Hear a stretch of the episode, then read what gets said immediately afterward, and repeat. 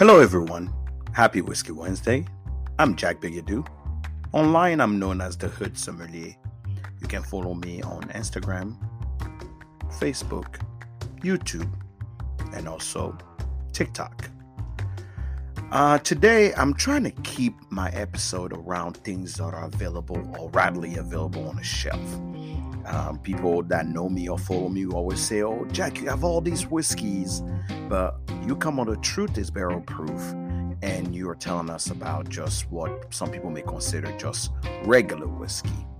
But the reason why I'm doing that is I, you have to start somewhere, especially when you want to get into single malt. And for that reason, I want to bring you whiskeys that are readily available on the shelf so you know more about them. You start there, and then we can get into the complex stuff. Uh, the whiskey I'm going to tell you about today is my favorite whiskey where I started, which is the Glenfiddich whiskey. Uh, this one is the 14 year bourbon barrel reserve Glenfiddich. This whiskey obviously is 14 year and is a bourbon heritage barrel that they've used on most single malt or aging bourbon whiskey first and then probably transfer into another type of barrel. But this one had been aged mostly in uh, bourbon, uh, bourbon heritage uh, barrels and finished in New American oak. Uh, the reason why they do that is because they want to create a layer of uh, of flavor to the single malt. Single malt can get boring sometimes, but really makes single malt amazing is the type of barrel that's used uh, when it comes to uh, single malt. Glenfiddich have been around uh, around for a long time. 1884, Glenfiddich and Glenlivet are two brands that have been around for a long time. They've been producing whiskey for uh, I mean, a very long time. So it's a trusted brand in the whiskey industry that you almost cannot go wrong with. And I've had as many Glenfiddich as you can think of, and uh, I, I love it. So when someone want to start into the their single malt journey, I always tell them have some Glenfiddich. But this one is also for the bourbon lover. Um, you get you literally will have the advantage of your single malt being aged in mainly a bourbon barrel and American New Oak, so it gives you all the flavor that you need. Uh, Glenfiddich, for all of you guys that may not know, fun fact, is in Gaelic um, the Valley of the Deer or the Valley of the Buck.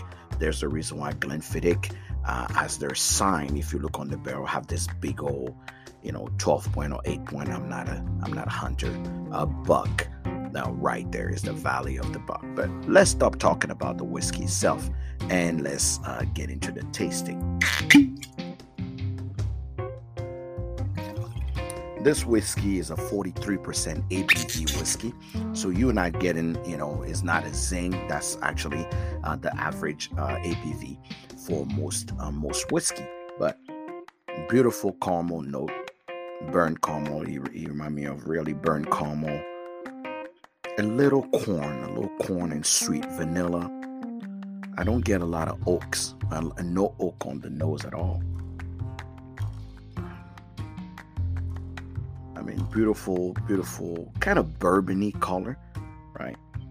So I'm loving, I'm loving this color and the nose. And the nose have a little pepperiness right on top of it. Remind me of a castrant bourbon, but a little pepperiness. Let's go for the taste.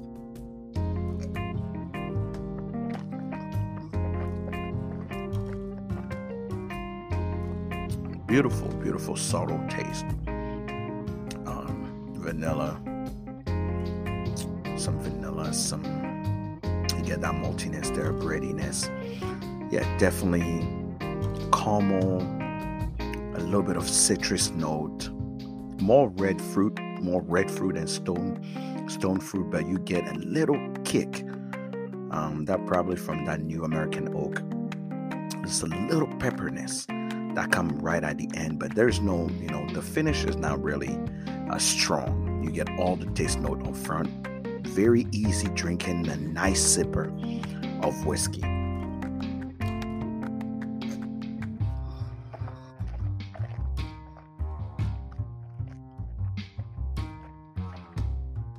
On a second note, more caramel note, but something more I'll say something very almost soap like, like um,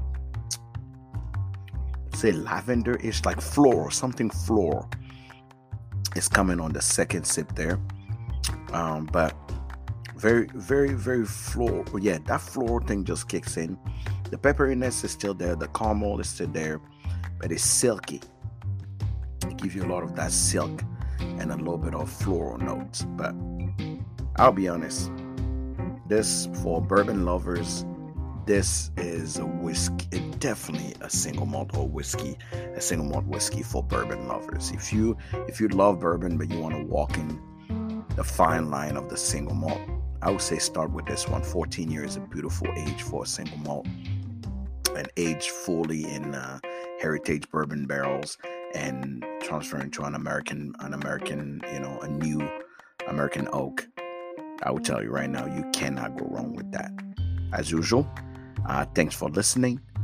I'm Jack Bigadoo, and be sure to follow me here on uh, on Facebook or on Instagram. And if you have any comment, make sure you reach out so we know exactly how we're doing. And if there is a, a single malt that you want to try or curious to try, feel free to reach out to me.